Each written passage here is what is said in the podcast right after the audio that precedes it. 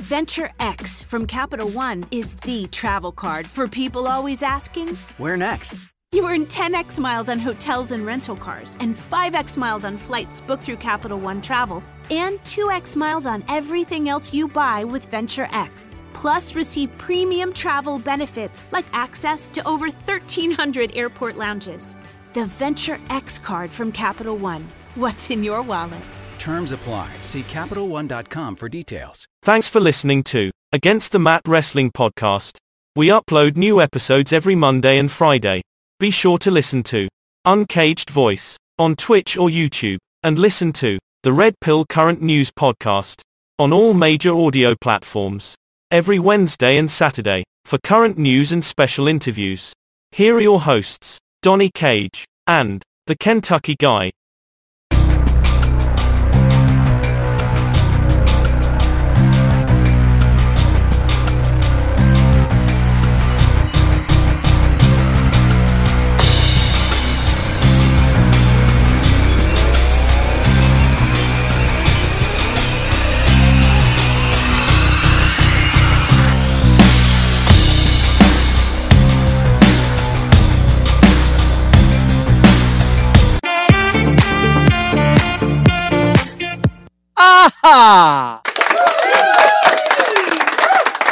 All right, and welcome to Against the Mat Wrestling Podcast. I'm one of your co-hosts, the Kentucky Guy. along with Donnie Cage. Hey, brother, how's it going? It's going good, man. It's another Friday, another week in the books.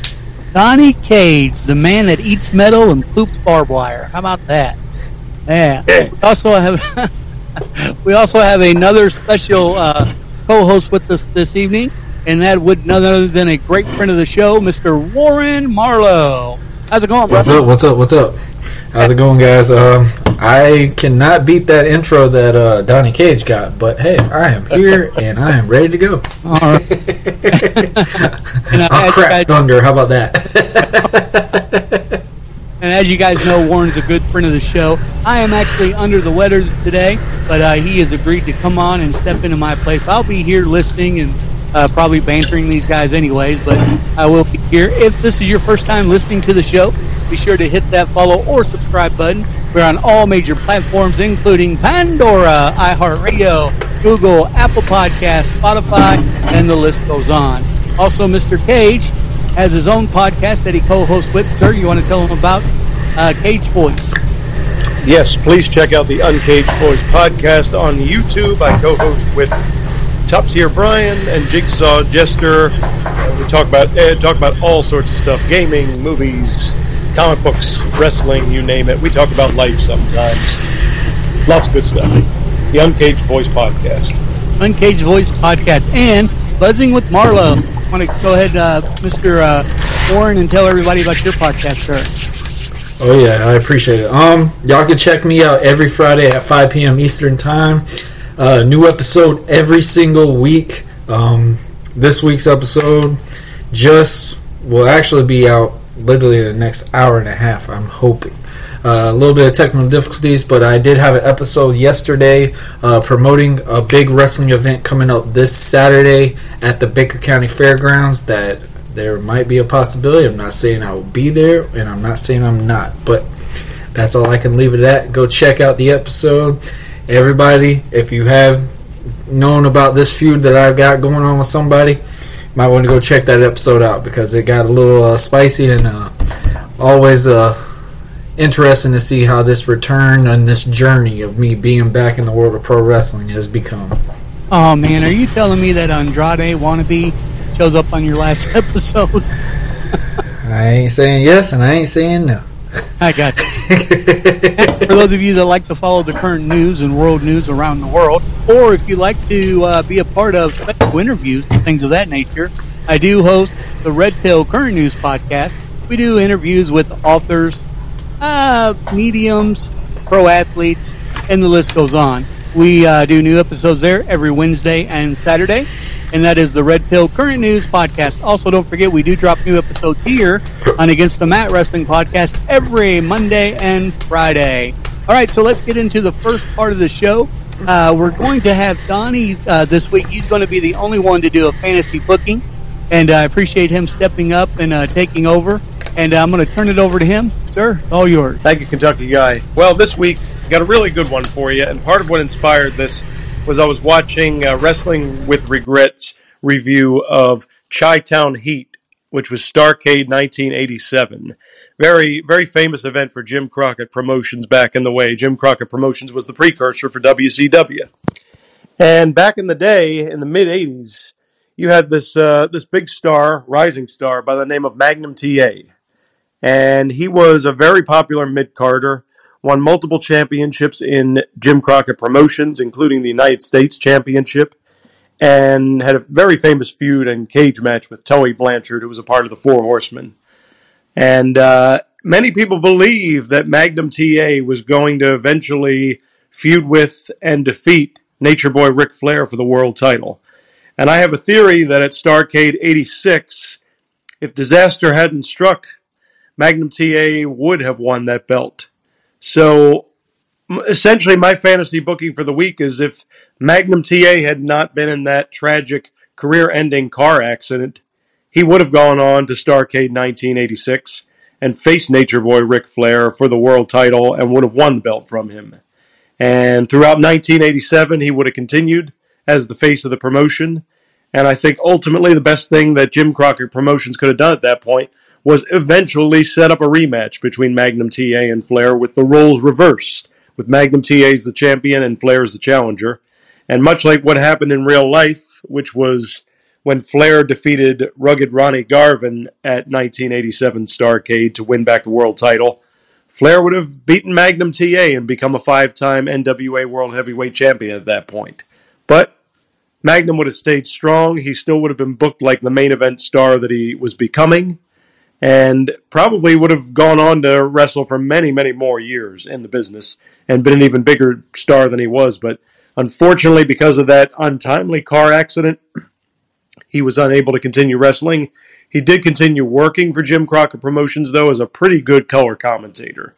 So at the very least, it has a, a good ending in that in that sense because he was still able to contribute to the product. But definitely one of the biggest biggest missed opportunities due to some unfortunate real life circumstances. Yeah, I'd, I'd have to agree with that. He was uh, he's a phenomenal wrestler. I believe he was actually the United States champion uh, a couple times in that promotion.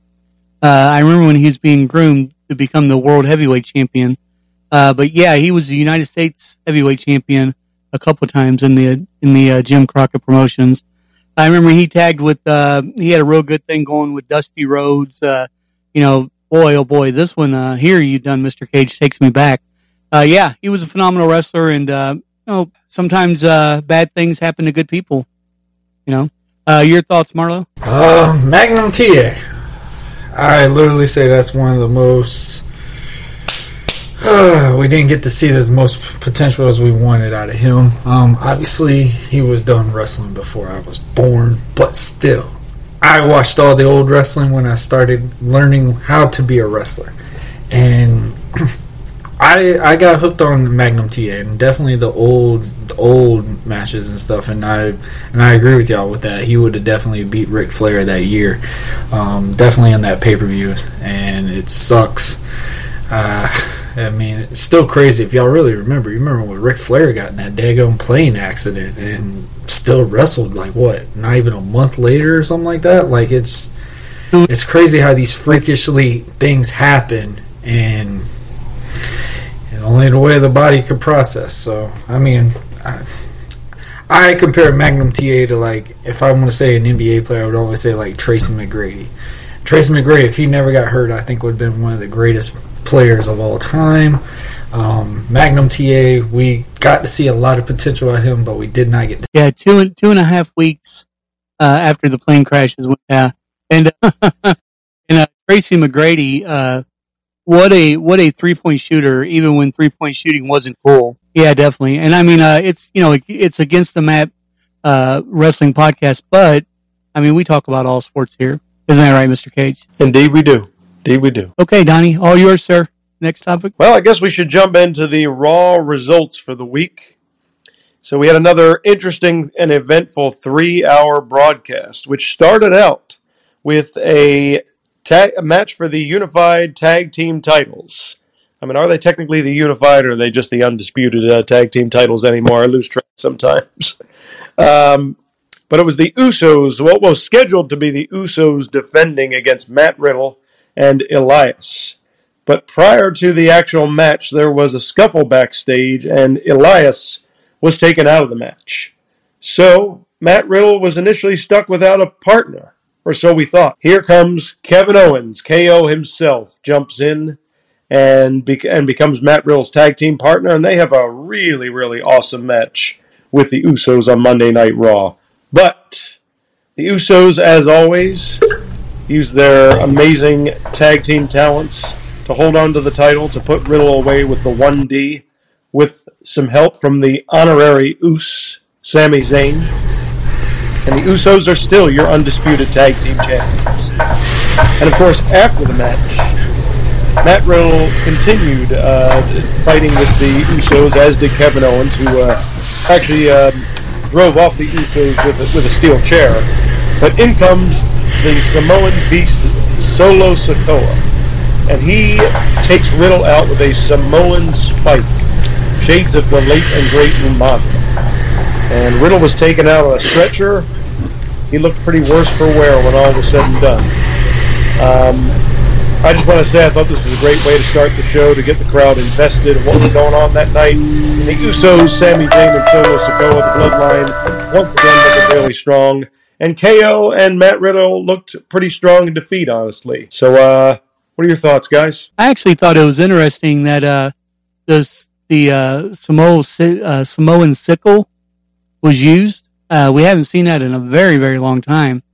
And uh, man, he, you know, they're building uh, Solo to be such a tough competitor. Uh, I, I'm kind of curious to see where this is going to go, like what his role is going to be. I think you're right. I think this was a great way to uh, to actually start the show. However, uh, Telling Solo, you, I'm becoming a Riddle fan now. I, I hate to say it, I'm starting to become a Riddle fan. Riddle is starting to bring an emotional effect, and I never could see him as a babyface. I remember every time I have been on here, I have told y'all literally, I never could see why they loved Riddle, why people love Riddle, and I'm getting a very emotional effect with him now. Um, if I was a kid, I'm pretty sure I'd been a big Matt Riddle fan, like how I was with RVD and guys like that. So, I mean, I wish if Orton was good, I would love to see that storyline keep going with them too, because we knew what was going to be the possibility of that. But I really love the thing that Solo Sikoa definitely did the Samoan spike, and honestly, I've been thinking he's been replicating Umaga since he's being be started because obviously him being barefooted, him always being the taped hands, not really a full hand tape, but just like his thumbs. If nobody was really recognizing that, so I I thought that was pretty cool to pay homage to obviously to Umaga, knowing that his birthday was that Monday and stuff like that. So it's really it's really cool to see a cool transition and a really good startup for Monday Night Raw. Sorry for cutting you out. No, that's cool, man. I, it, uh, I think you're absolutely right. Uh, Umaga, he was probably one of my favorite wrestlers back in the day. Uh, he was just, uh, I remember that feud he had with Bobby Lashley, and he was just a machine. Uh, and to never, well, you know what? He may be on one of my better booking uh, fantasies later on, so I'll just end it right there. No, but he was a beast, uh, you know, back in the day. Excuse me. Umaga. Who could forget the Battle of the Billionaires? Umaga. Armando Alejandro Estrada. Oh yeah, I loved it. And then Umaga, blah blah blah. That was his promo. Well, I'll never forget when John Cena came out and was making fun of Umaga, and he was like, I, I speak fluent Samoan. And here's what he's trying to say. It was great. And one of Cena's good opponents too. I will definitely say, Umaga and Cena really did really well, and they booked Umaga like he was untouchable for half a year. So it sucks that what happened with Umaga because Umaga, I'm pretty sure around this time, still right now, would have still been pretty uh, a strong character in my opinion. Blah blah. I don't know. His his promos were better than Warriors. Rest in peace, but yeah. Load the spaceship with the rocket fuel. I'd rather hear Tasmanian Devil talk before I hear about a rocket fueling spaceships from Warrior. the power of the warrior. Oh, him and the Um, Mega Powers. That, that But was um, classic. next on Raw, we had a uh, war of words between Becky Lynch and Bayley. Two of them uh, just had, just had a little bit of a spat, talking about how I'm the man and I'm the role model, and just just a lot a lot of good stuff from both of them. A lot of lot of uh, a lot of true words I think were exchanged here. There's no doubt they're building up to a one-on-one feud between the two of them, which I'm which I'm all for. It's well overdue, in my opinion. Well overdue. I mean, Becky and Bayley, two of the horsewomen, man. Two of the horsewomen, and those two have transcended the main roster for so long. Obviously, when Becky was out, Bayley was carrying the the coattail from everybody. I literally said, "Man, somebody better be giving Be- uh, Bayley a back brace because B- Bayley carried wrestling when the COVID era was going on. Uh, her and Sasha both. So obviously, see this transition now that them two are finally getting that payoff for these two to go against each other. Can't get no better than that. I, I mean, I'm not mad about it. I'm glad it's going to be those two. And it doesn't have to be a title match. Let them two just have their moment. And I'm okay with it. Okay, so here comes the realization guy, to speak. Yeah, I'm I'm glad to see those two finally fight. But let's all admit, it's time for somebody to take the belt off that ponytail hair girl. Come on. She's had this belt way too long on Raw. You know they're waiting until Mania. If they let her continue to be champion till Mania, that is a mistake in my. She's I think it could be a good transition. she's just not that good. I mean, promo wise, she still definitely needs work on. Um, the one thing I did said something about Bianca, and I said it during the War Games match that they had, is just work on her emotional expressions. When I say emotional expressions, that's number one thing we look at when we wrestle. Is obviously with me wearing a mask. If I was selling, I'm shaking my head. So it make it look like, oh, that affected me. Oh, that hurt me, stuff like that. Because obviously you're not seeing my face, so you're just seeing my head move, and that that's a perfect sell. But emotional expressions is when someone goes to get you, the fans can cringe when they hit you. The fans could sit there and feel that effect that they're beating that they're beating their hero down and stuff like that. Bianca does have an effect to a select audience, and I've really appropriate when I say that it's um, a select audience, and that's one reason why that she has been that transcender for so long. Now the main question is who's going to be the next follow up to can carry that route.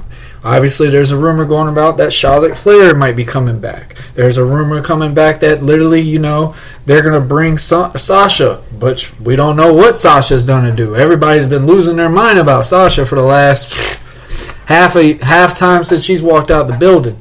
And um, I mean, there's so many different options that you could do with this. Now, my biggest thing, if if they tell the story that I'm hoping they do, Bianca will transcend. Go, oh, you don't like me being this person. Turn her. Make her turn. If she's going to keep that title, make her turn. I've said it numerous times. Bianca's more of a heel than she's ever been a babyface, in my opinion. And it could work so much more. If she could start working on the little cheating aspects, whatever. Obviously, we see Alexa Bliss. There's so many options for that women locker room. Now, obviously, with Royal Rumble coming up, that is going to be the mid chapter to find out what's going to happen. So, I'm looking forward to it. Bianca, she does need a little bit more work on stuff. I when I watch her promos, she's not as bad as Jade. I will say that. But it's getting it's getting kind of stale. We need to kind of like get that transition, get the fans either they're going to get behind her or they're going to be against her. And we're getting to that that mid section right now where the fans are kind of like 50-50 regarding Bianca. Yeah, you know, I, I don't disagree there, Warren. I think it's having a little bit of, I hate to call it the John Cena effect, but that's kind of what it is. Literally, What it it is. She had nonstop fan support behind her for the longest time, and not that I've been hearing a lot of noticeable boos, but the thing is, when she's in the ring with people such as Bayley and and other female wrestlers, they get as much of pop from the crowd as she does, if not more. So it's not even so much that the crowd's turned on her yet; it's just there are other female wrestlers that they get behind more than her. And yeah, I mean, she did. People do forget she was a heel when she was in NXT a while back, and she was a pretty effective heel. And I think she could definitely fill that role again on the main roster, especially if they want to keep this title on her for a long period of time. Yep, yep. Uh, I'm not a fan. I think that she should be shipped off, so you guys can move on. she should be shipped off. Well, speaking of the women's division, we had a couple What are of triple shipping her threat matches shipped off. Uh, shipped off to AEW right now. Don't put her on NXT. Yeah, put her on Impact or something, you know. So, speaking Make of the her get women's sponsorship division by Disney. Raw, Is that what you're trying to say?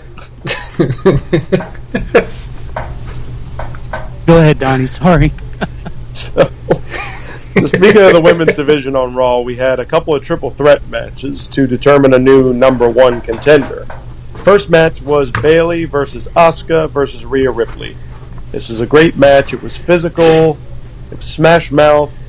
You almost didn't know who was going to turn out the winner, but when all was said and done, Bayley did prevail, and she is moving on to a number one contenders match next week against the winner of the other triple threat match that took place, which was between Alexa Bliss, Becky Lynch, and Nikki Cross. Now, I'll be honest, the second match, I automatically assumed it was going to be a Becky Lynch victory, and we were going to see Becky versus Bayley for the number one contendership. But obviously, that didn't happen. There was a little bit of a wrinkle there. Why? Because you have damage control lurking in the background and Dakota Kai and Iyo Sky interfered and prevented Becky Lynch from scoring the victory, and ultimately it was Alexa Bliss who pinned Nikki Cross with Twisted Bliss.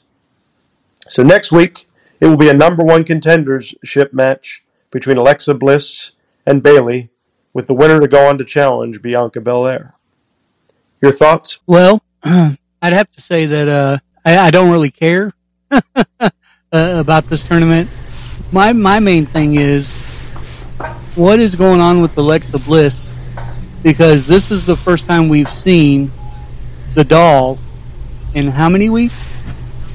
And I know she didn't bring the doll out to the ring, but we did see the doll uh, back there when she was doing her promo before she came out to the match, and then it also showed the doll as she was walk, walking towards the ring. So I'm very interested in knowing what's going to happen there.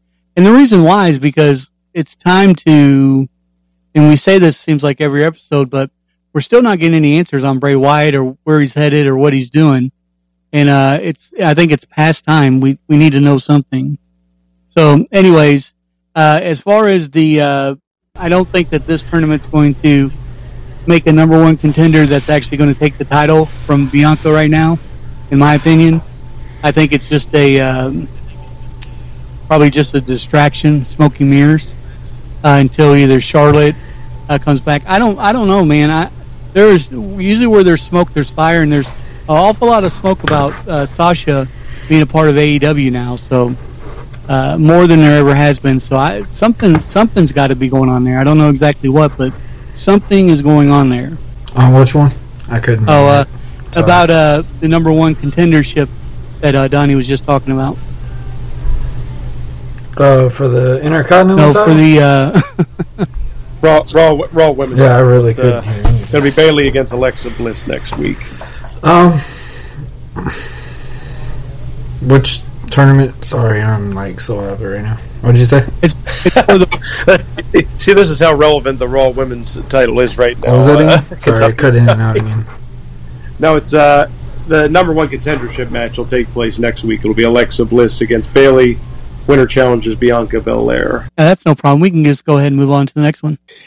Oh, on Raw. All right, now I can hear. All right, so what was it again? Sorry. Uh, So it was uh, so it was a two tr- uh, female triple threat matches. Um, Bayley won the first match, and Alexa Bliss won the second one. And the two of them are going to wrestle next week to determine the new number one contender for the Raw Women's Championship. yeah. Uh, yeah. So, and then, well, what happened next, Donnie, on Raw? Yeah. So so next we had a uh, we had a brawl between Seth freaking Rollins and and Bobby Lashley because these two are going to wrestle next week to determine the number one contender for the United States Championship, currently held by Austin Theory. Here's my problem with this segment. I like both guys. Uh, I like Seth Rollins and Bobby Lashley. I think they're two of the best wrestlers on Raw and in WWE. But I feel like these two guys have been stuck in this endless cycle of brawls and matches in recent months. And I want to see a new opponent for Austin Theory at this point, especially that they're now pushing him as a more serious competitor. And I feel like just having Seth Rollins and or Bobby Lashley constantly challenge him is just going to make this a boring and predictable feud. And especially if you really want to get Austin Theory over as a rising star, you can't just have him beat the same people over and over again. And Austin Theory did have his own match on Raw. He faced uh, Mustafa Ali. He ended up winning that match by disqualification.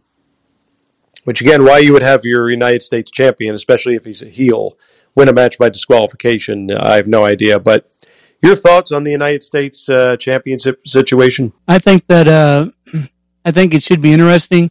They've got Bobby Lashley on a tear right now, and uh, he is really. Uh, I I don't know. If, I, I'm not going to say that he's going to beat Seth Rollins, uh, but I will say it's more likely he is going to. He is going to. Uh, he's. He, they're setting him up for.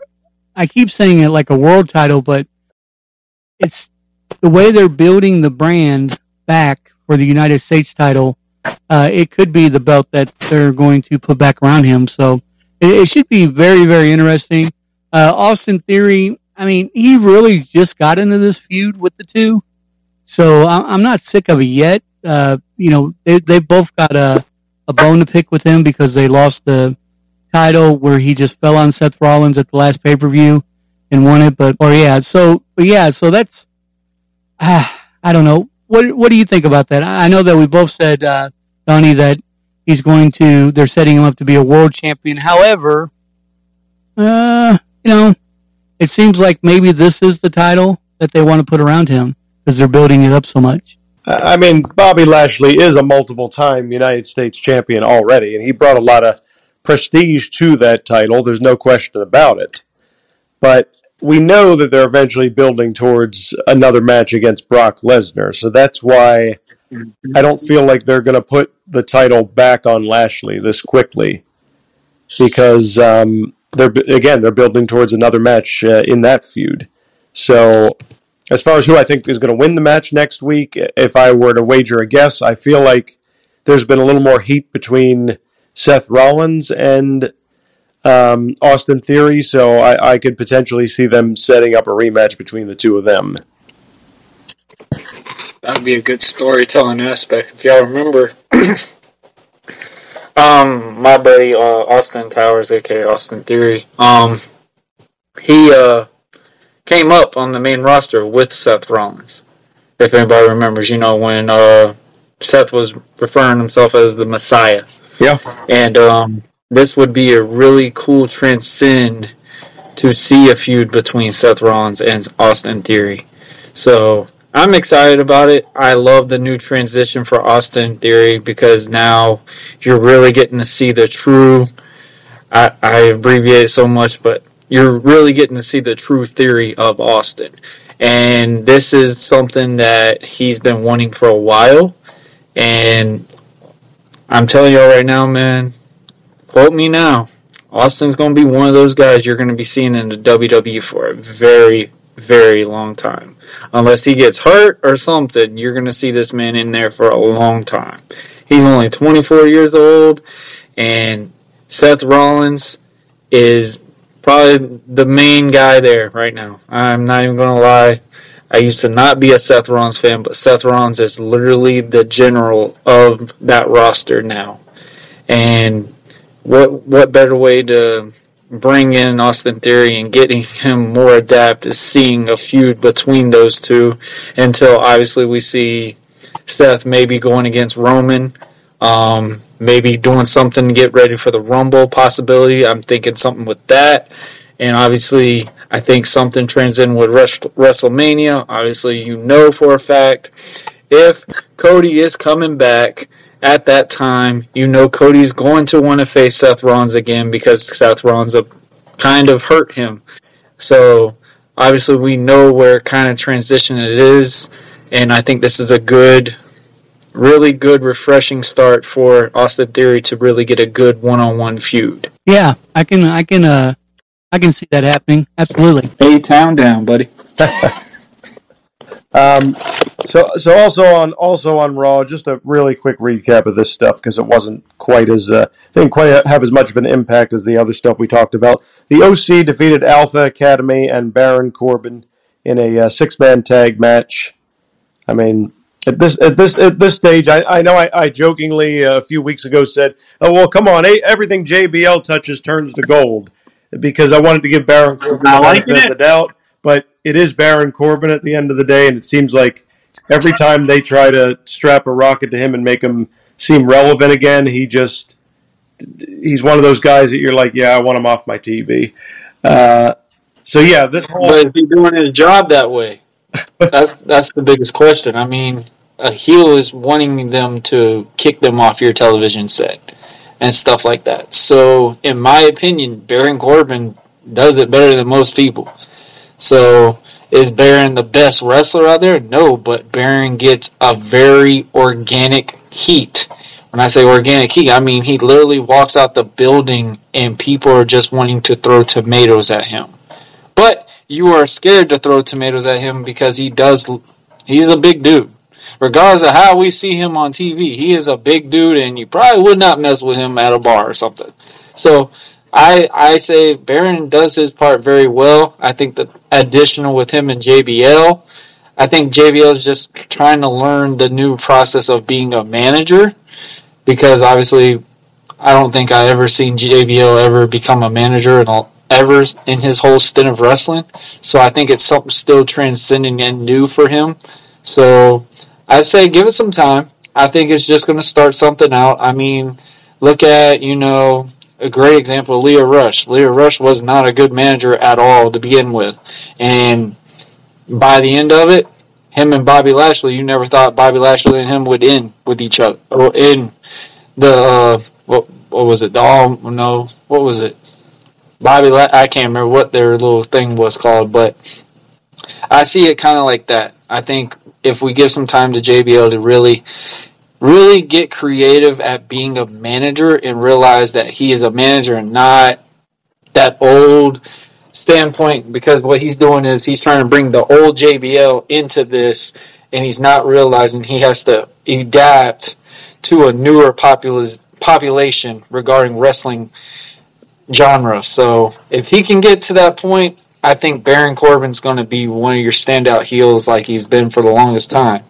It's just got to get that creativity and you got to really get the ball rolling. You can't just slowly walk.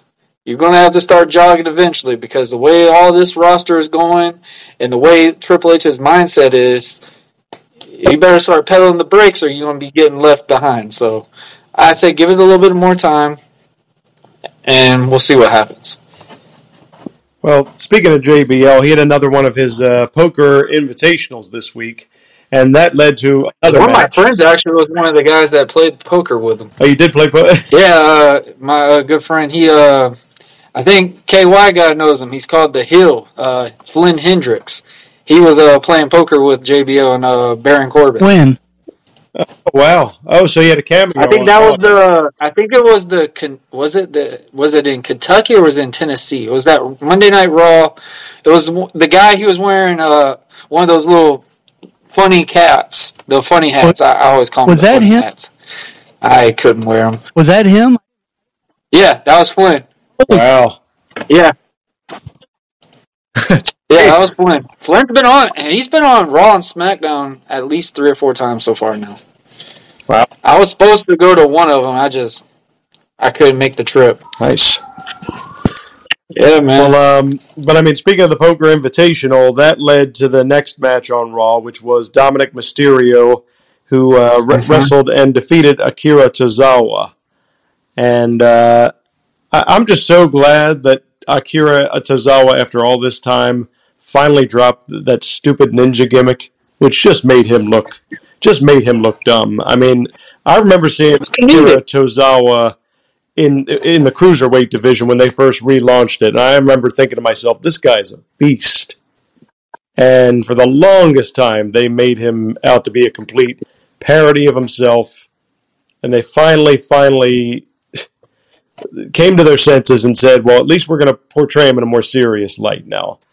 Um, so Dominic picks up the win. Judgment Day comes out to beat up Tozawa a little bit more. And then the Street Profits come out to provide uh, Akira Tozawa with some backup. So it looks like we're getting a Street Profits Judgment Day feud, a mini feud, perhaps. Your thoughts? Well, it's four on one, so I, I don't know.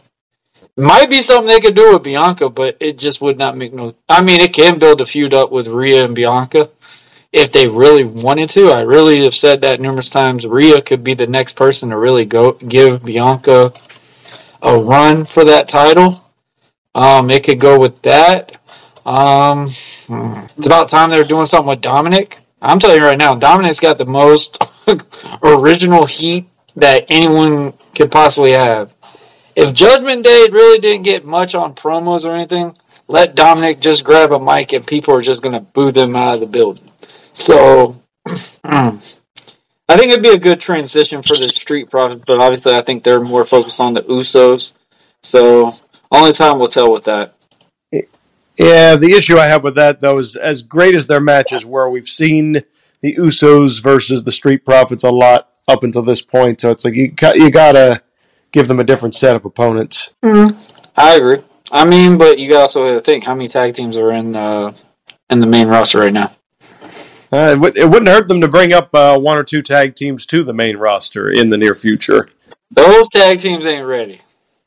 Those tag teams ain't ready yet. I would say the closest tag team that could be close to getting brought up is probably Pretty Deadly. Pretty Deadly would be a very different visual tag team going up to the main roster, but I don't see them going up right now. I, th- I would say probably after Mania, they would probably get a look at and be like, hey, we'll, we'll consider you. Because obviously, that match they did with New Day, I think that really just put them definitely on the map to really consider them. But I don't see a lot of tag teams being built up for that yet. The only thing I could see is how they done with RK Bro, just put two guys together and give them a chance to like really get the fans behind them, get them built up, and see what they can do with it. Because that's usually what WWE has always done.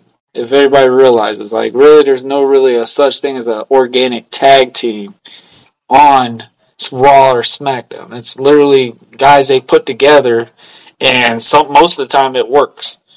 Now, now I'm not saying all the time, which we've saw some tag teams that are just literally probably probably Warriors promo would probably look better than some of the tag teams they've put together. But I'm just saying, like, if it works, it works.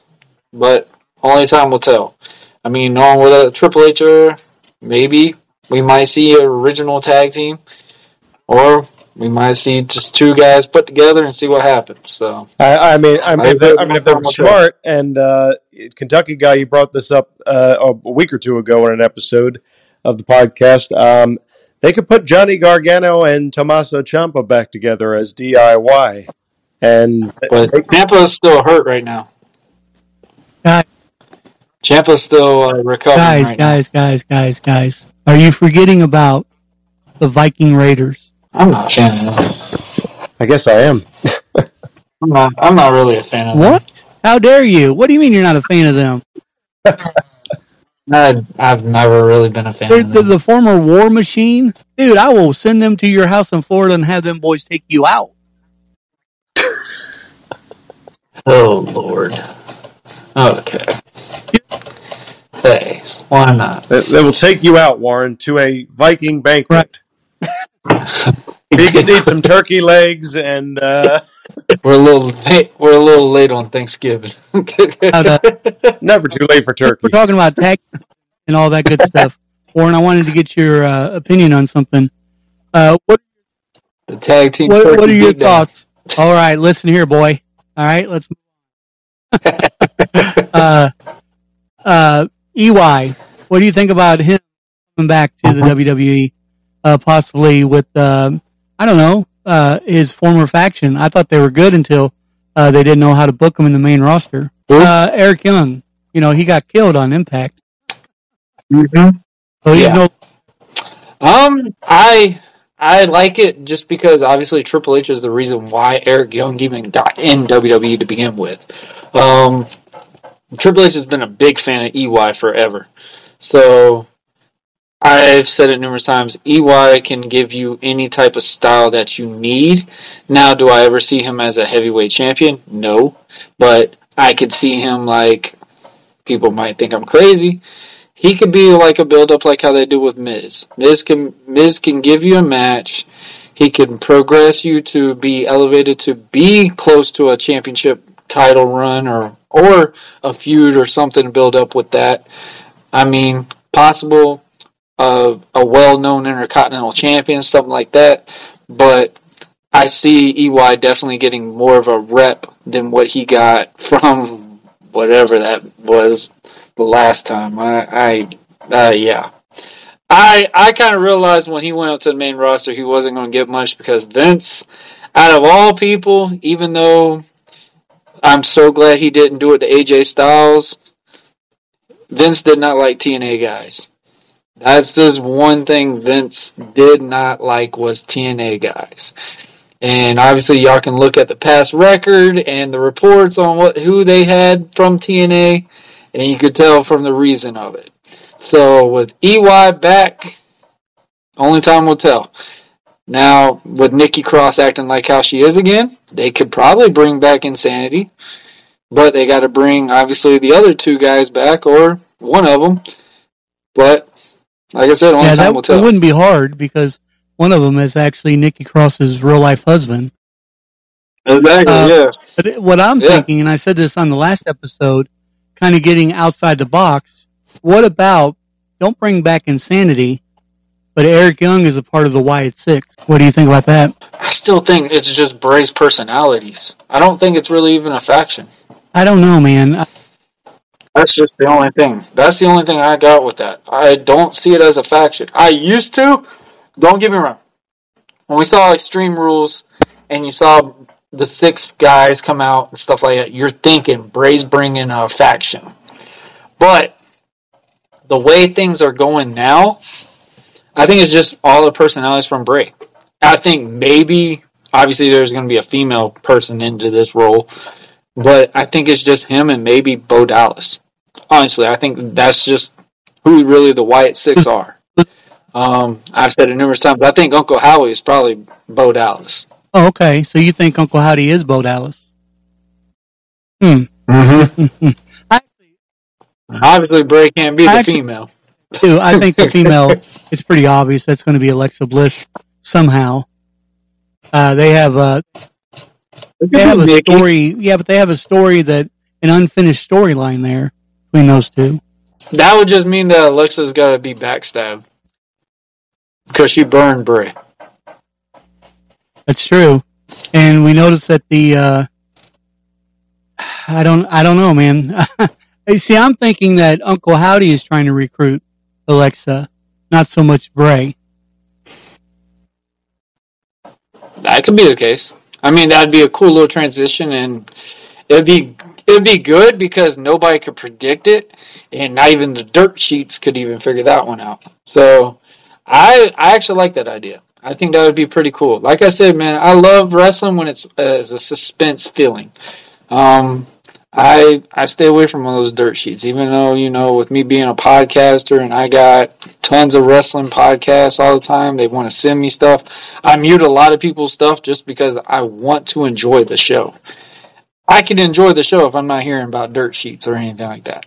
When you're hearing about dirt sheets thing, it's like think of it this way: if you watch the NFL and you already kind of know the play by plays of what the game is going to be, you're not going to be excited to watch the Oh, you're- game anymore. You're absolutely right. Like- There's a website now. They used to send me uh, emails, and I finally blocked them. They were predicting like everything that was going to happen on Rampage and Dynamite, like to to a T. Mhm. And I'm talking like the week before, and uh, I was just whoa, whoa. Like, yeah, if I wanted to be a spoiler podcast, that would be great, but that's not what we do here. So, and it was ruining it for me as a fan because first and foremost, I'm a wrestling fan. So, yeah, so I, Mhm. I understand exactly. It just burns you out. It burns you out because it's just like, what, what do I, what do I want to do this for? Everybody else has already heard of what's going on. Everybody knows who's showing up and stuff like that. I just, I miss the days where I would literally win a SmackDown and it's the last SmackDown before the pay per view.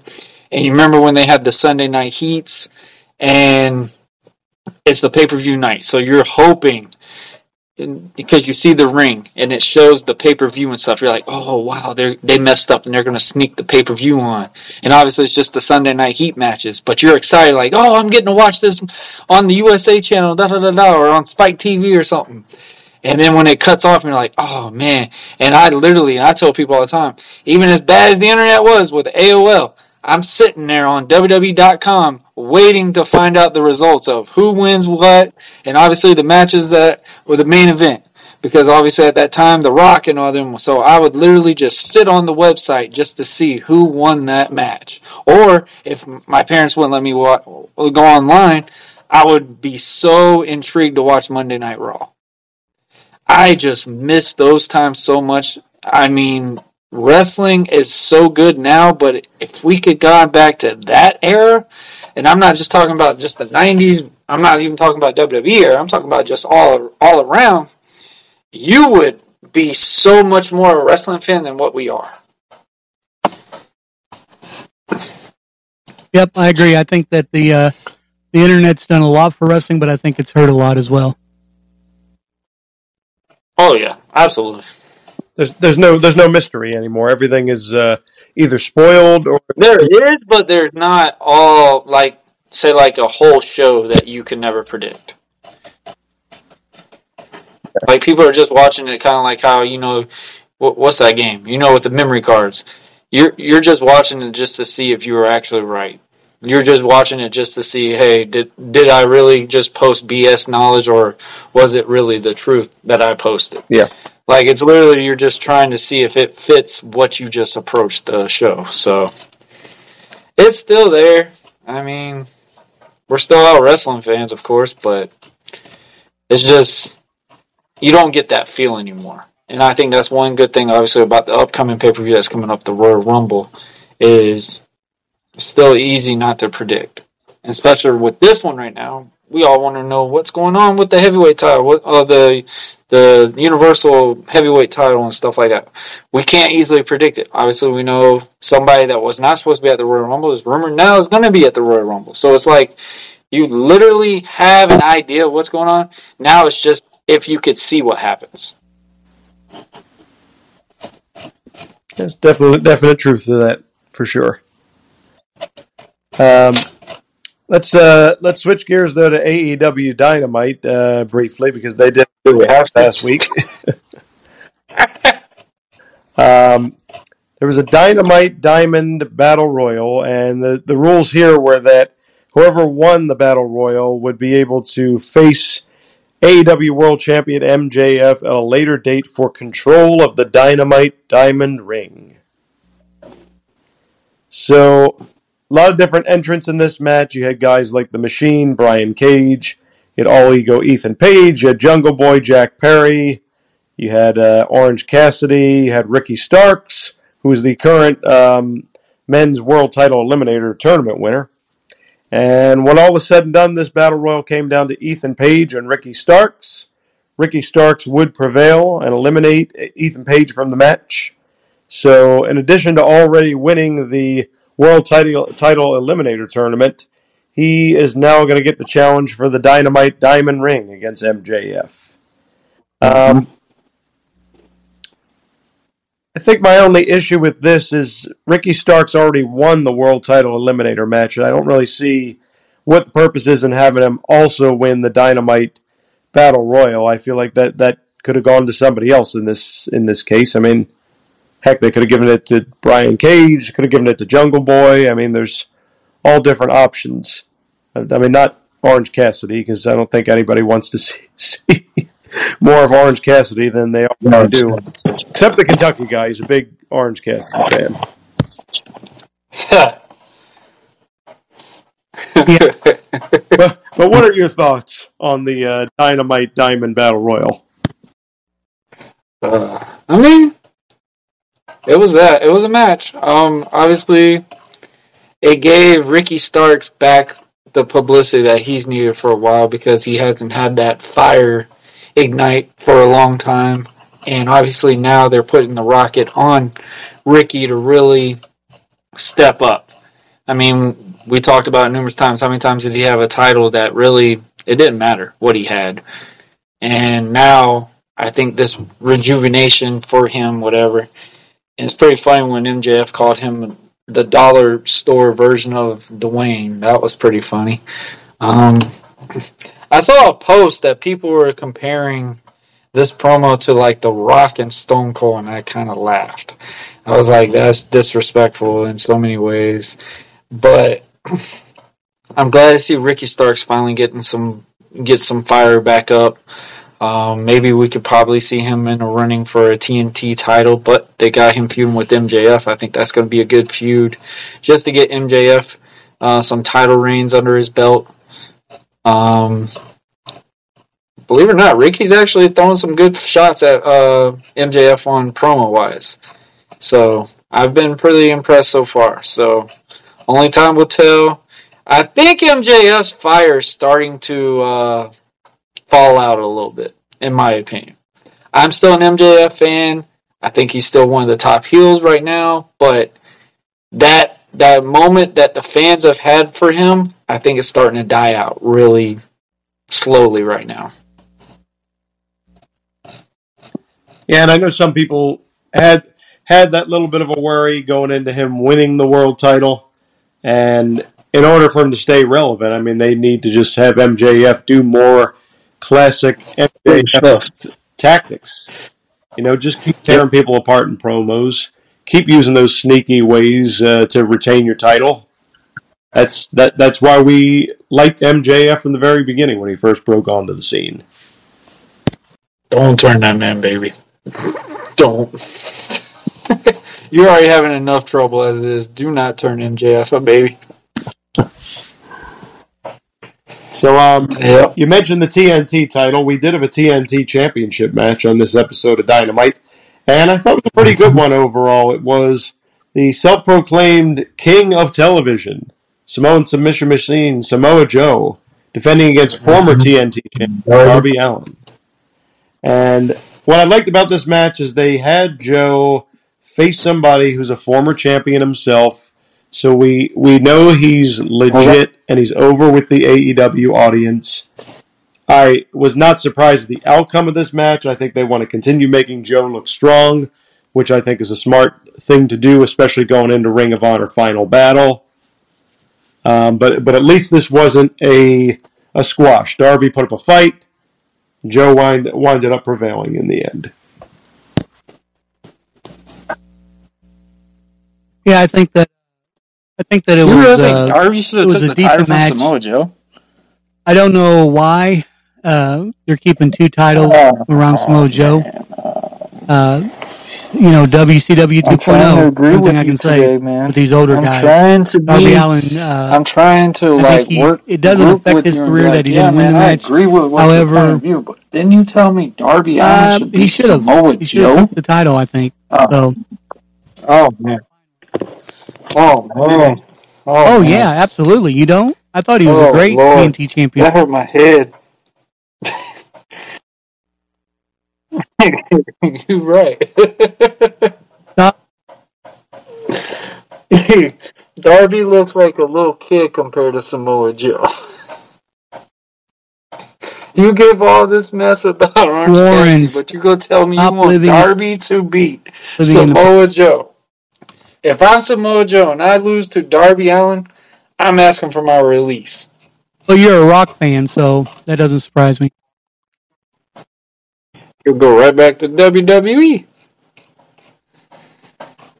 They can't afford any more losses, in my opinion. They really cannot afford any more releases. That's just my opinion.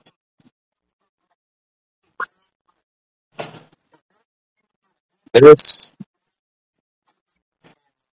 Would be great. it's it's showing that go. his contract management skills have been really lacking. If you really have gotten these contracts and all these big returns that we've had, all these big guys that have been showing up, and now all their contracts are now. The funny thing is with these dirt sheet people is Yeah, I mean, it, it's funny it thing is it does bring up a literally how they're picking up their AEW, contracts I mean, extension for all the talent like they it's have, literally they, that month They, they are the suffering contract's right up. now. They are suffering and right now. we've got sure. four right now just before January that contract is probably going to be up and some of them are considered about signing some of them are excited about you know going to impact going to nwa and stuff like that um, and obviously there's one that's hoping that they get to resign if not you know where they're going so it's just the fact that obviously when we say you know where they're going I don't really think that they would take that person, but that's just my opinion. But it's just the fact that you need to. Uh, it's kind of like the NFL. He runs the Jaguars. Yeah, yeah, okay. I think that's a bad example. But um, back to that. But you, you have to look at the player roster and be like, okay, who's ready to negotiate this contract? if you know that they're drawing money, they they're drawing the crowd, whatever, you need to negotiate that contract before that is up. Not wait until that contract is up and think you're gonna get resigned back. That's the things I've noticed with this company on that really badly. And obviously the thing with William Regal, I thought that was bound to happen. I thought it was a beautiful thing because obviously we saw his son debut um, on NXT. I had a feeling that William Regal was going to probably sign back there just because of him, even though Regal's son has been signed for over a year over there. It's just he wasn't on TV or anything like that. So I think they just got to really visualize what contracts they want to keep and what they need to do to make it to where they're not going to go on these podcasts and badmouth them on promotional and standpoints like that because that's the biggest problem. You had all these guys that started up on AEW, they bashed WWE, bashed it, insanely bashed it. Now your contract's up. Now you're unhappy. Now you've been sitting there saying, I would never go back. Now you might consider it because now it's fun. It's not it's not that lame, tiring business that everyone thought, oh man, I I would literally just be just driven to the ground from being pushed and controlled for so long. Now it's starting to be fun. People are enjoying going to the work every day. I I don't know. It's it's not looking good right now. Definitely not for Rampage.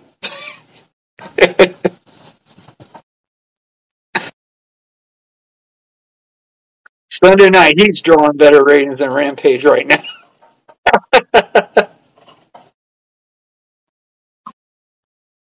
Yeah.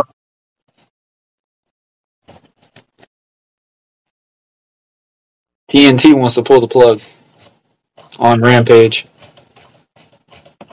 They think it should uh, either. They've actually, believe it or not, TNT's Well, actually Rampage, wanting to be interested in the Ring of Honor standpoint. is like a filler just keeps every- backing out of it. Yeah. Rampage, I think I heard recently had its lowest rating of all time program premiered. Tony took that to So be a that tells you, tells you a lot of things Tony right took there. that just to get bragging rights to say, hey, they sold it to me, not him, not Impact, not MLW, none of them. I got it. And if Tony's honeymoon stage would still been going, I would not have been shocked if MLW would have sold And that's the to thing him. Because wouldn't have been Tony shocked if Impact considered to do a the Ring of partnership Honor with brand, them. Um, and honestly, I'm telling you right now, I don't think the New Japan ordeal deal is really working high for Tony's favors right now either.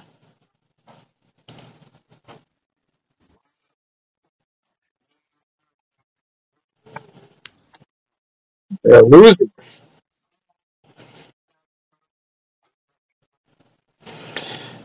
The thing is, the audience doesn't really know these guys. That's the sad part. Most of these guys don't, they're not known in the U.S. audience. And I think that's one cool thing that AEW has brought, other than great return, I mean, great debuts. No, I mean he's had they have been stars on showcasing his the New Japan guys very well. I- Um, that, ha- that hasn't led it to to where oh, them to have you've at least big- been able to see one, ratings, of, uh, one or two of these guys match, and for them to brought Will Ospreay into the mix, and knowing that Kenny Omega is going to be facing Will Ospreay, that is a promotional standpoint. Hopefully, that means Kenny Omega is promoting AEW in the New Japan audience to keep that going. But we also got WWE also debuting in with the New Japan audience as well. So it's only a matter of who's going to win it all. That's the biggest thing. And right now, it's it's looking like it's a one-sided fight right now, in my opinion.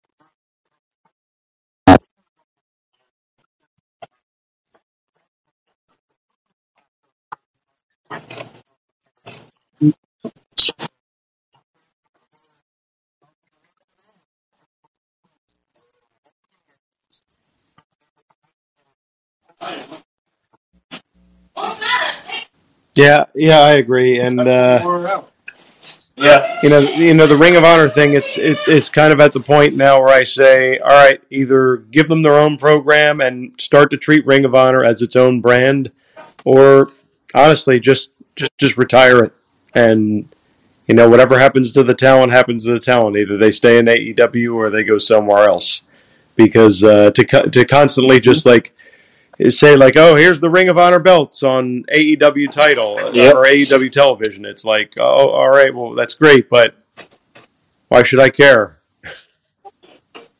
Unless I'm a hardcore Ring of Honor fan.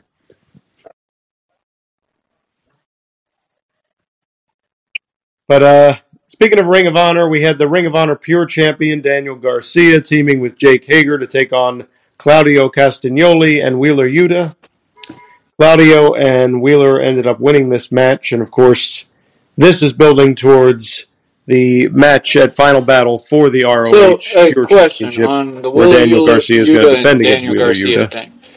Um, which once again I should be a solid match. match. was just put together. Both guys- both guys are great enhance the Ring of Honor crowd, and obviously Um, they've been true to saying they're Ring but of it seems Honor like they've kind of uh, they've abandoned the storyline well. that they were doing with Daniel Um, Garcia for a while. the story with where they Daniel were arguing is Garcia he a pro wrestler or is he at a sports time, I thought was entertainer? a And we all know good story. he decided to say I- he was a I've sports said it numerous entertainer. times. That was one of the best But storytellings they've had. I had don't know. in I a kind while of felt over like there was a really abrupt ending the to that stuff that they were doing storyline, and it's still not Um, fully resolved. I think Daniel Garcia is probably going to get involved in the Jericho match. Um, if it goes down that way, I could see Garcia probably being the new Combat Club guy, or just kind of like saying I had enough of these factions.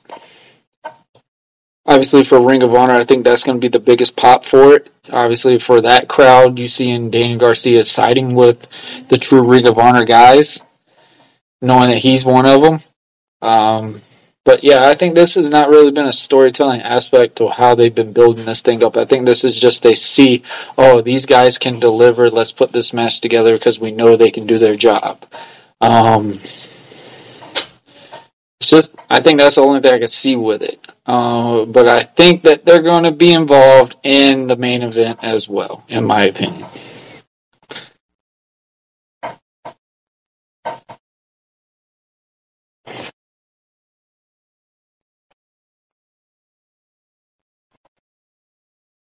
Mm-hmm.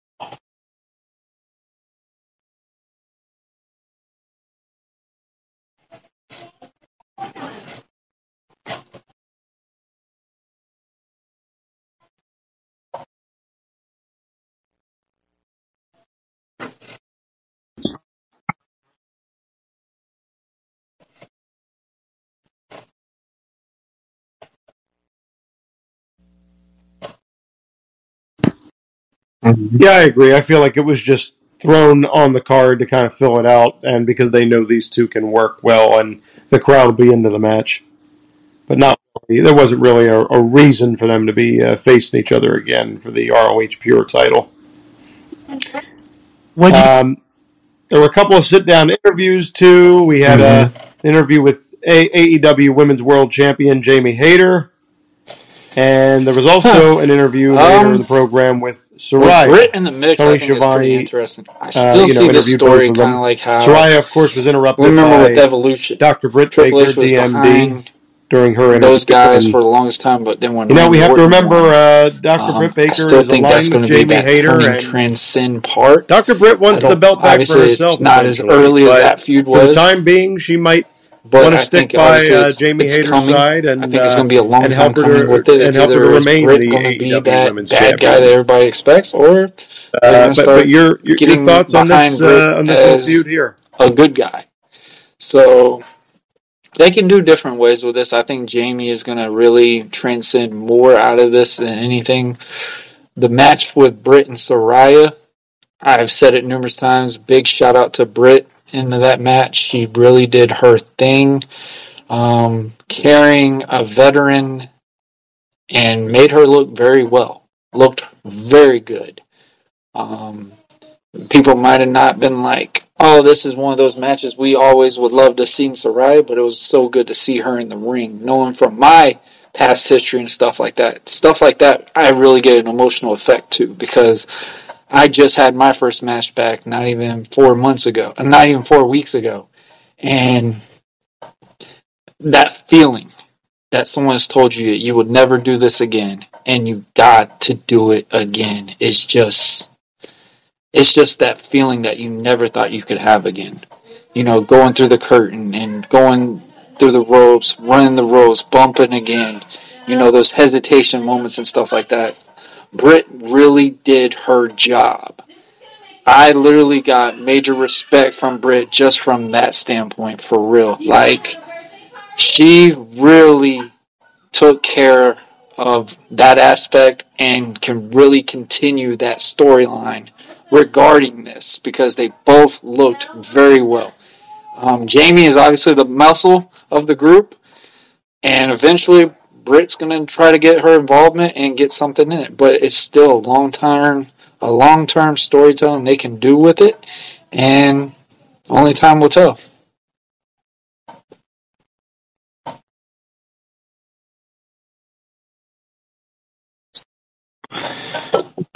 Hold it till the big pay per view, man. I hate that they do that stuff on Dynamite and Rampage.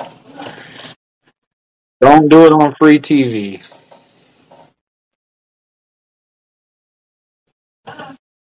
I mean, I get it. I know why. Is because what they only got what four pay per views a year.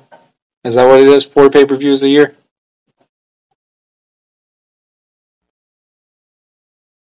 Right. So I mean, I could see some part of it, but it's just like the the rating standpoint. Yeah, I agree, and you, you definitely don't want to pull the think that I'm trigger on the, the eventual betrayal. but it, Too it early, because then, like you like they're not like a continuous rating every single week.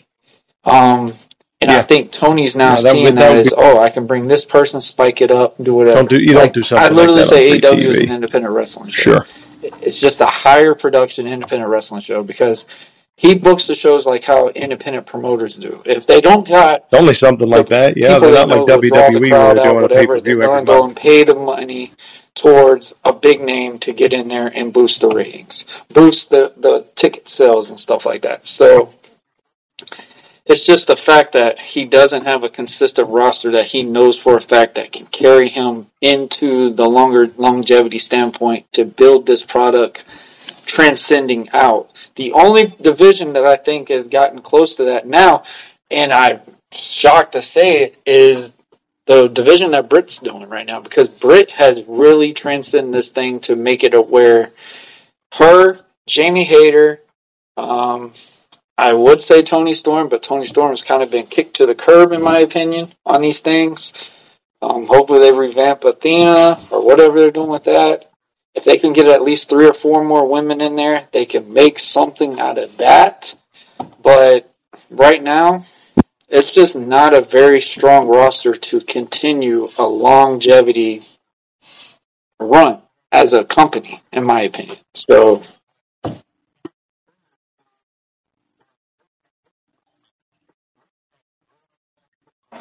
it was something new. It was something new. It's just when that wears off, what do you got left? And that's one thing that WWE has been very popular, uh, really good at doing. Even if they have a stale year, they still draw ratings. Like the kids still are buying their merch. Kids are still buying the lunch boxes and stuff like that. Now we know AEW's new video games coming out.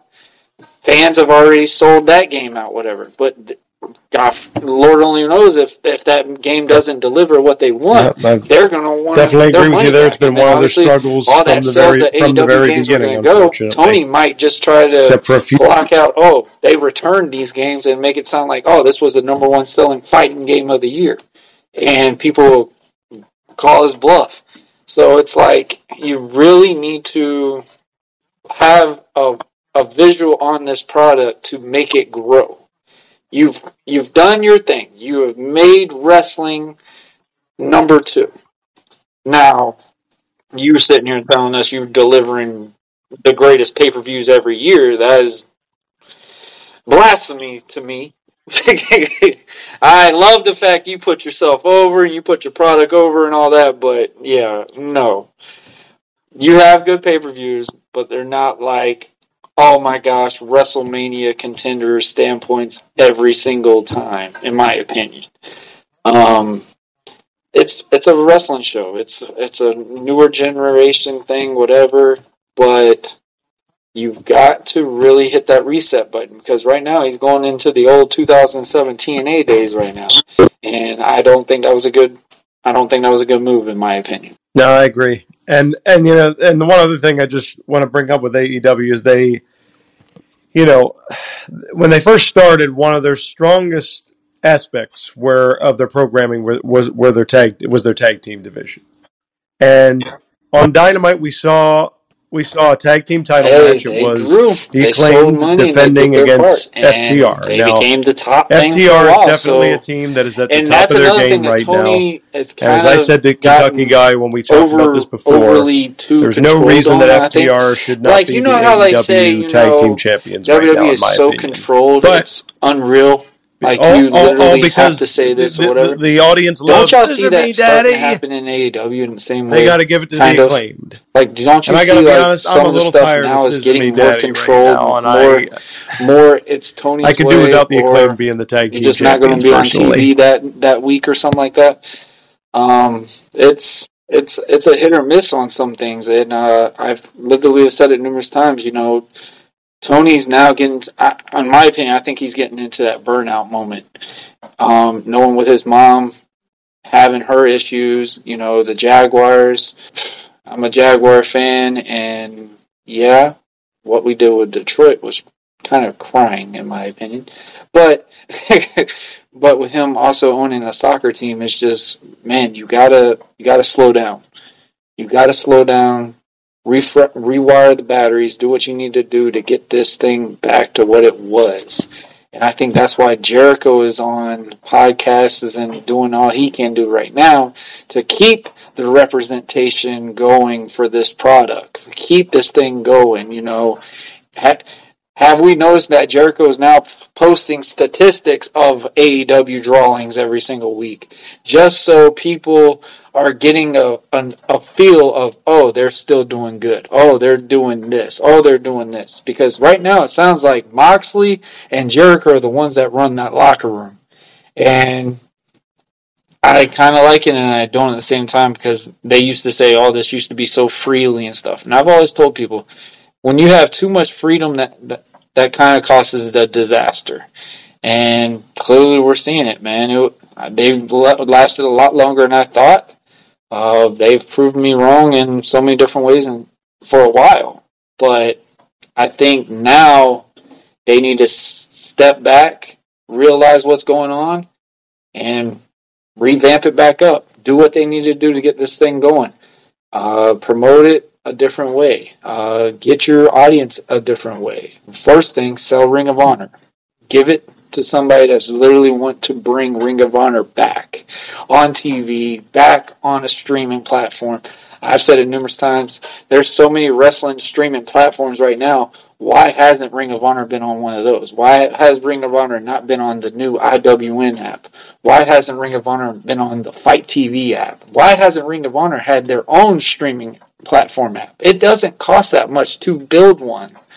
I mean, people would pay three or four dollars to go watch a Ring of Honor pay per view or a Ring of Honor show.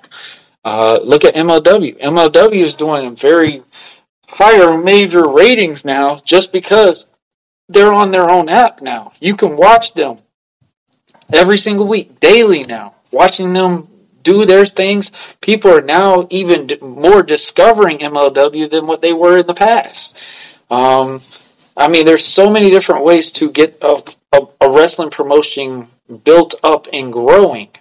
I think we've went from the growing part to now it's just like what we're doing. I feel like it's still working, but it's not at the same time. Like I, I literally said when Re- Regal left, uh, Tony really needs to step back and really focus on getting this product because right now he's not where they need to be. He's not where they need to be, and the longevity standpoint, and he can't keep hoping that these overseas wrestlers can keep saving a product for him.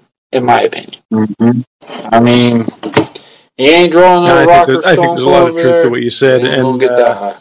yeah, he's got to he's got to uh, stop thinking that just because he bring, brings uh, brings in a big opinion. name, you ain't that that's going to someone like that automatically big of a make his ratings and his whatever. pay per view buys go why through the roof Hart because we saw to be like what a co-owner of that that company all of because your the way uh, he preaches about put all your all eggs time. in one basket? That's the wrestling style that uh, he really a, could a big really star build who's with. been out of the business for a few So years uh, I, I to just come, to just why come back in and oh he's going to take us to the, the next level or something like that because you could really get these guys that people are built to behind because now we're in this this era wrestling fans are not really all about the bodybuilding guy anymore. I mean, we still have that wrestling fans that love the Rock and Stone Cold clear as day. Um, I, I, there's fans that might not like them, but you know you got to respect them. Those two guys are the main global guys that you're probably going to remember to the end of time. Until the time, even the time that we're gone, Rock and Stone Cold will probably still be mentioned as pro wrestlers. Um, but obviously, we're in this era now that's with all the mechanics, you know, Bret Hart, Owen Hart, stuff like that. I've never understood why they haven't tried, even especially for the Owen Hart tournament, why they haven't tried to get any of the Hart family to do do the promotion, get them behind. Because obviously, with you know Owen's wife, she could definitely have done something to help this product grow, and it was a positive thing when they did the tournament. But now it's like, okay, the finish was weird. We put a couple, we we crowned a couple basically. Like that looked like we just handed it off. We did not look like somebody fought a tournament to earn it. It felt like, oh, that's who Tony wanted. Oh, fanboy picked Cole, Britt, two of the ones that he's always cared for. So that was basically just how we saw it. It was like, oh, they didn't. We didn't see it as, oh, they fought each and every opponent to win this match. We saw it as, oh, they won. I mean, if anybody can tell me that's different, I'm more than welcome to listen to that because honestly, when I saw it, I was like, oh, so they won. It wasn't like, oh man, they did, they fought hard for that. It was just like, eh, you could have put that on somebody else, in my opinion. you just gotta get that suspense. Suspense is got it's if you get that suspense filled back, man, wrestling is back. In my opinion, wrestling is back completely. AEW can bring themselves back and get them revamped, come back from that drought that they've been in for a long time. It's just a matter of what they want to do. If they want to continue what they're doing, it's just going to be a slowly quicksand that's happening. Now, I'm sure there's plenty of people out there that would agree with you on that, Warren. Uh, yeah, couldn't, Yeah. could, don't I don't disagree. Man. I appreciate y'all What uh, me, man. what Uh, say you, Kentucky y'all guy? Any uh, any, other, any other thoughts on your? I'll No, I be think uh, once I- again, Warren, I want to thank you I for uh, kind of taking my place show. today. Uh, Um, I listen to it guys, every uh, week. audience, I'm uh, Uh, just under the weather I and love just uh, the two not feeling it, but uh, I think you guys put on a great show. both of y'all Uh, have. I love the back and forth, and uh, you know I your guys' the KY opinion, and uh, you know Um, that's what makes obviously, wrestling Donnie- exciting. Donnie's like is that having two sides me, you know, to, that uh, true every good detail. guy So, feel, but he Uh, does Donnie, I have think you've done a favorites in the fantastic bad job guy of taking over well. the lead host. So But thank you guys like I said, for the man, episode. I think it was great. Differential opinions are so much Thank better you. to been listen fun. to, and then people that agree. And y'all two are a good duo. Um, people, check out this podcast. This, those two, these two guys are perfect. They're a good match. Um, they bring entertainment every single week. I laugh at some of the stuff. I, y'all actually make me really have to put on a thinking cap on with some of these fantasy bookings that y'all put out sometimes. Um, definitely give y'all props on that. So, yeah, I appreciate y'all always having me, man. It's always a pleasure to be on here, and just thank y'all. So I hear, so I hear American Prodigy is number one, right? Last match is slowly in the process. We're probably going to go. Uh, looks like in April. Uh, obviously, for the final episode Oh, new of segment Marlow for for Monday's show, four. guys. My goal Uh, is Donnie and I are going to give our as the 10 episode. favorite and so 10 right worst, now in we're our looking opinion, at it. Um, uh, gimmicks throughout the shout out years to the in uh, any wrestling but There organization. has been an offer that to should have be a. TV deal for this Go ahead, match sir. as I'll turn well. it back so we have been really working hard with this feud. Um, shout out to the promotion right now. No, Uh, I got that. like I said, I just did an episode just- last night to promote. Have you set a date yet a big wrestling match? promotion or- that's coming out No. in my area in Baker County. Uh, it's about an hour, almost an hour drive, but they do a great show. Um, one thing I love about this promotion is they they do a prayer before the show, and a lot of wrestling shows you don't see that. And obviously, with the Christmas holidays coming up, kids come in free and they get a free gift. So you can't go wrong with that. You get you getting to watch a bunch of guys wrestle, be superheroes for kids, and then you get a free toy at the same time. So I think that's the best of both worlds for the younger audience. And um, like I've said before, man, I'm not saying I'm gonna be there, but I'm not gonna say I'm not. I have been invited, thanks to my guest from uh, Mr. Shiny himself. Uh, Jules Bradley, guys, y'all look out for him. This guy is going to be a, a interesting c- competitor later down the wrestling. Um, I interviewed this guy. This is going to be his very first match this Saturday, and he went from transitioning from being security referee to now getting to be a wrestler. So the, I really got enjoy that episode with him. I will spoil a little bit because I did a short with it. Uh, KY, what do, what do you call uh, my opponent? What what- what's the nickname you give him? El Andrade, the fake Andrade. Yeah, he pops up. He pops up. He finally popped up and talked to us one on one again instead of giving me cryptic messages. And it took him two months to actually speak with his chest again. And um, he's also threatened me to not show up tomorrow. So that's all I'm going to leave it at that. He's got and might just pop up and say hello to him as well. The fake Andrade. Yeah, the one- yeah, that should be interesting.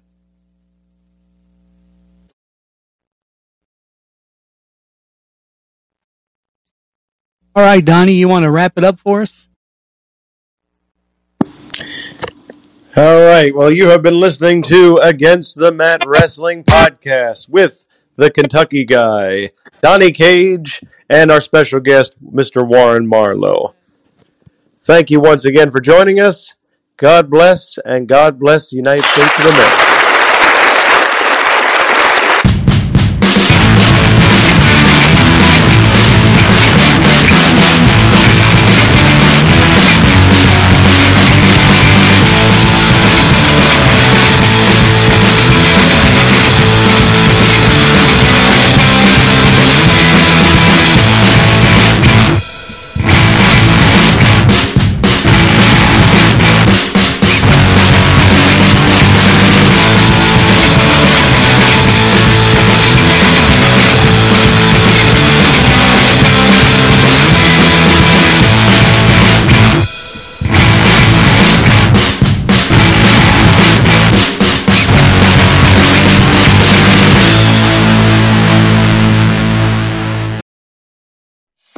Venture X from Capital One is the travel card for people always asking, Where next?